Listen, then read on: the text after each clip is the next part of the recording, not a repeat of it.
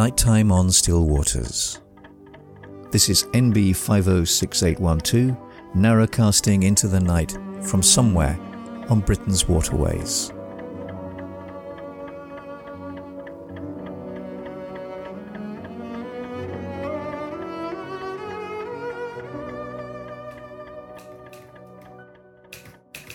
Tenth of April, Saturday. I'll show you something wonderful. Go through the little swing gate in front of you. Keep straight on. Go through the next gate into the field over which the ravens call.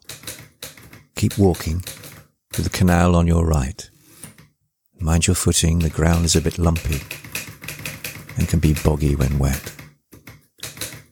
The sun should be rising in front of you, a little to your left and there you will see a tangled old blackthorn tree, fallen in last year's storms, crushing the barbed wire fence beneath it. And today, it's wreathed in an aura of delicate white petals that smell of honey jars. Even fallen trees can blossom.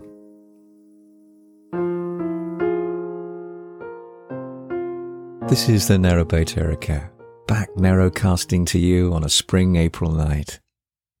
There's no moon tonight, and the skies are heavy, and there's a slight risk of snow, and the temperatures are dropping. It's the kind of night that cries out for the Ovaltine of Wayne and Amanda and Wilma, the NB wannabes, in big steaming mugs.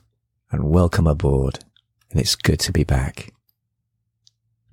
And a huge thank you to everybody who got in contact with us, inquiring after us and asking about the process of taking the Erica out of the water and the blacking and how we're getting on. Uh, thank you. Uh, there's far too many people to, to actually mention. And I really apologize if I haven't replied to you. I've tried to reply to everybody, but the internet was really patchy where we were. I did read them, um, and, but I couldn't always reply immediately. And then you know how it goes. You sometimes can't find, or you think you think you've done everything, and, and you haven't. So, but I really do appreciate it, and we both appreciate it. So thank you. And so, yes, we are now overjoyed to be reunited with the Erica and to be back on board. And it seems the surest way to find out really where your home is, is to leave it for a while. And Penny, Donna and I are back home. She was craned back in the water yesterday under a very stubborn sky streaked with rain and the chill of a northern clime. And it's been a real roller coaster of a ride. But tired but happy we're back. It's been just over a week since we left her, but we're now back aboard and the stoves are relit and everything feels warm and cozy again. A couple of people have been asking about blacking and what is it and why do we do it? Well, narrowboats' hulls are made of steel and metal and water don't usually make the greatest combination. And so the process of corrosion and rust is minimized as much as possible by covering the hull with thick coats of black waterproof bitumen based paint and hence the term blacking. You, you black or you cover the, the hull with this black paint. And over time, that covering will get scraped or just simply wear down. And the idea is that the paint rather than the steel is the thing that takes the roughest treatment.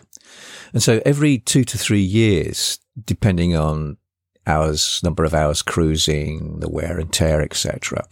The hull needs to be repainted or reblacked. And that was what we were doing. The other job that we needed to do, and, and actually allied to this whole process of trying to protect the steel of the hull, was to get some more anodes fitted. Actually, the word anodes and their counterpart cathodes always takes me back to the strange smelling science labs of school with their slightly sticky wooden workbench surfaces and the gas taps that whispered to a 14 year old the promise of death. And the angular stainless steel clamps and the test tubes that sputtered and then broke when you tried to cool them under the tap too quickly. And the graduated beakers and the periodic table posters on the walls. And Mr. Roberts, who looked like the other one from the man from Uncle and who would later turn up as Ducky on NCIS standing in front of an unintelligible chalkboard before unveiling the cathode ray tube.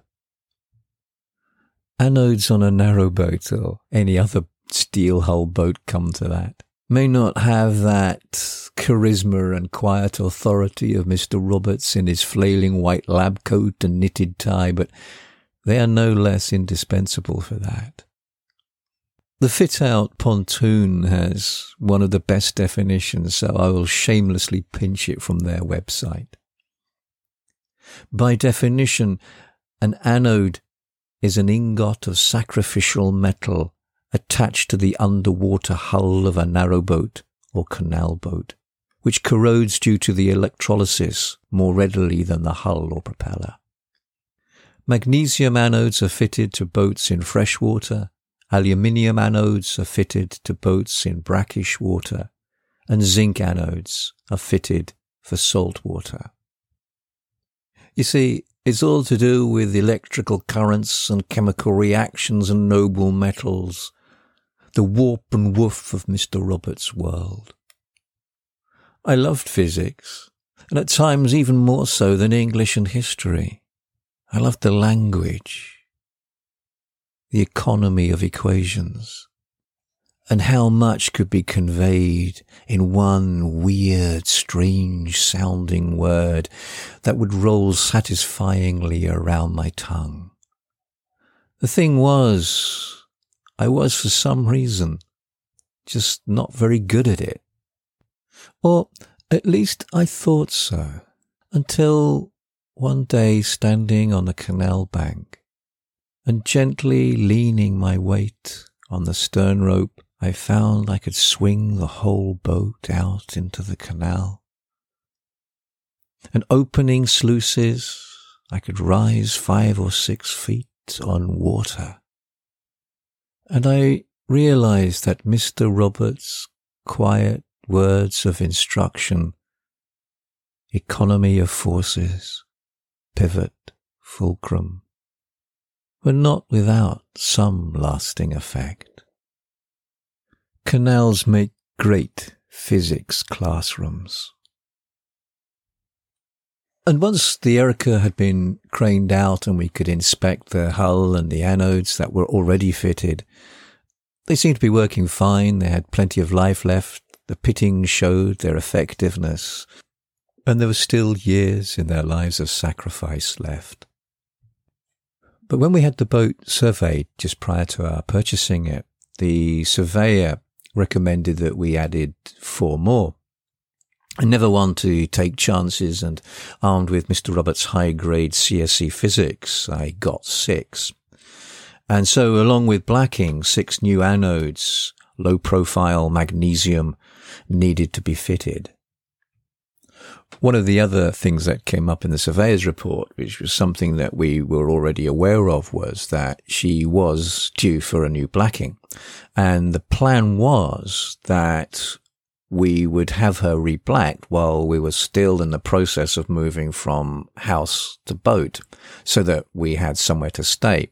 Now, technically, you can still live aboard a boat when it's on dry land but it does necessitate clambering up ladders, and that's something that Penny's just not able to do. However, as with everybody else, COVID got in the way, and when lockdowns and restrictions were lifted, the boatyards that were now open were fully booked, and there was just no way that we could actually get the Erica over to the boatyard to get her done. A number of other fellow boaters here were also in a similar position to us, either needing blacking or other work being done. So the long and convoluted road to getting the Erica blacked was underway. Everything really depended on getting a crane that was capable of hauling a boat out of a canal, lifting it high enough to clear a seven foot hedge and set it down safely on some sleepers on the other side. And also somebody who could do the pressure wash, the hull, do the blacking, weld on the anodes and any other work that needed to be done. And both Donna and I being at work, although a lot of the work, it was fairly simple. We just couldn't guarantee that we would be free enough to, to black.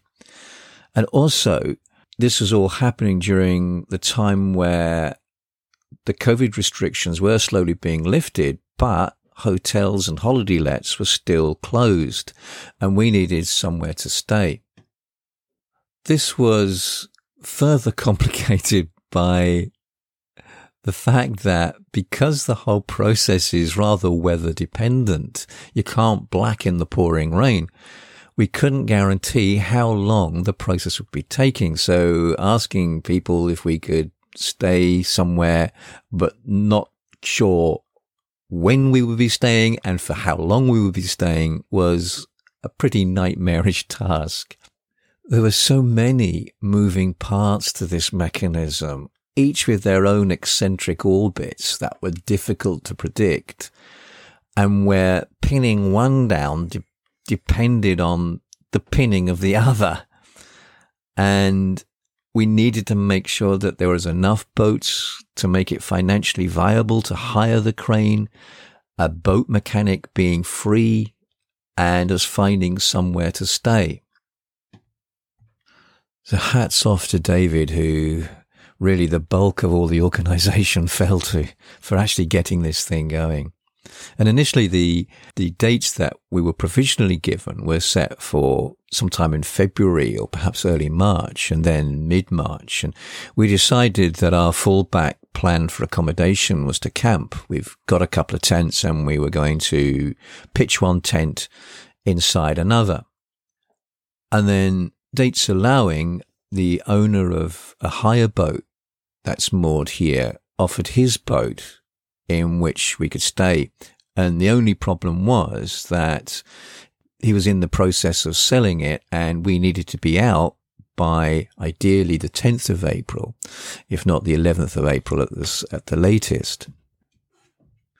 The crane was booked and on the day before the Erica was actually craned out of the water, Mike, the person who was going to be doing all the work on the Erica, fell ill and with a chest infection and needed to take a COVID test. So we decided to stick to the plan and have the Erica out of the water, um, and also formulated plan B, C, and D with the help of other boaters here. And so we took the short trip down the canal to where she was very gently and very carefully hoisted out onto dry land. I have some photographs and little videos that I've been posting on the Facebook page, Instagram and Twitter pages. If you're interested in, in looking at that. A couple of you have actually asked, did uh, I find it difficult seeing the Erica balanced on those two straps high up in the air. And I know Donna did, but to be honest, it didn't affect me as much as I thought it would. In fact, the thing that surprisingly I did find the most difficult was actually leaving her out of the water, out of her environment, sitting there on those couple of sleepers in the the yard of a farm.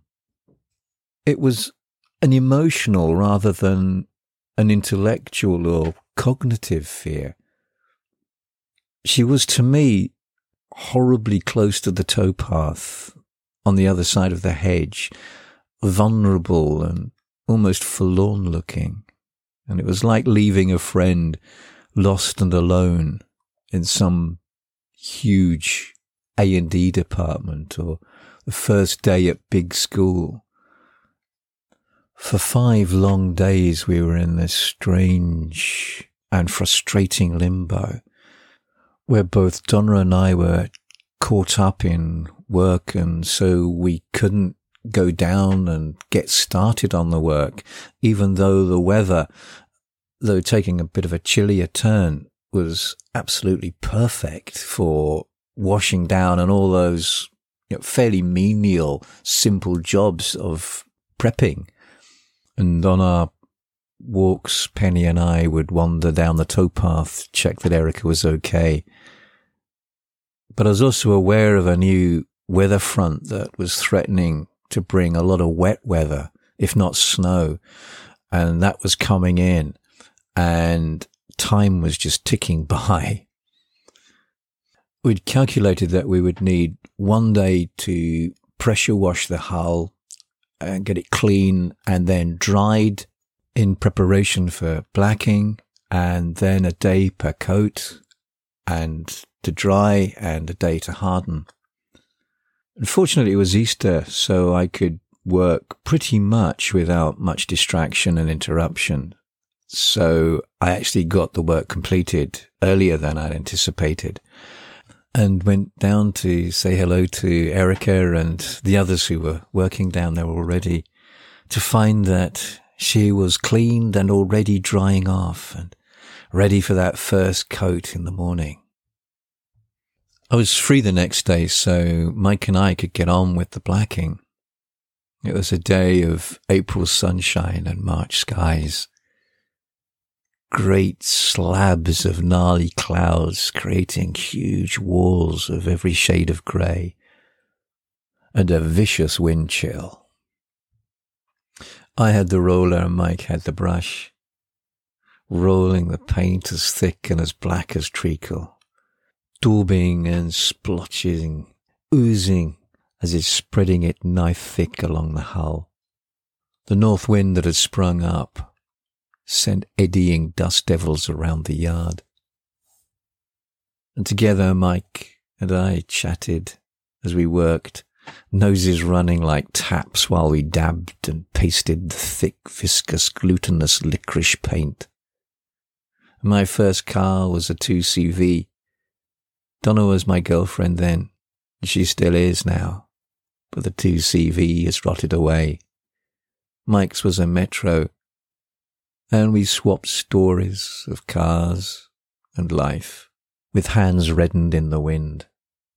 Hard snow pellets and blackthorn blossom whipped and swirled against the enveloping universe of ballistic black bitumen. It reminded me of those driveways you used to get when I was a lad, white pebbles sprinkled across that jet black tar macadam. But it was hard and hot work and satisfying. And slowly the Erica was transformed plate by plate no longer looking abandoned, but loved and clean. Mike welded on the anodes and the Erica was finished with a day to spare. And so on Friday, the crane was back, its crew of operators as cheerful as they were skillful, with that strange mix of absolute raw brute power and strength and the most delicate of handling, the epitome of an iron fist in a velvet glove. And This time, as the boat gently and precisely, but with complete lack of hesitation, kissed the water and settled, she was out of sight of the crane driver. It was an incredible job. This was canal time operating par excellence, but like canal time, it always, as we keep getting assured, work out in the end. And if we had a bit of a roller coaster of a week, so have the other communities here. The hedgerows are still swathed in blackthorn lace, while dandelions and celandine and chalky blue speedwells colour the rich emerald fields. But the swans seem to be having a bit of a hard time of it. A number of eggs have been laid and the pen, the female, has been sitting, but four or five eggs have been discarded. And also, we've had our first hatching of ducklings, but they have disappeared. I'll update you properly on their news next week. We're all exhausted here, and it's warm, and the stoves are glowing, and the temperature's dipping outside. So I'll bid you a very good night and hope to speak to you soon. Good night. Temperature outside 1.5 degrees. Inside 24 degrees. Humidity 82%. Dew point 0 degrees. Wind direction north. Wind strength 7 miles per hour. Barometric pressure 1015.6 and rising. Cloud cover 86%. Cloud ceiling 40,000 feet. Precipitation 0.25 millimeters. Moon phase 1.4%. Waning crescent. Day length 13 hours 36 minutes. Sunset 1956. Sky casting 618.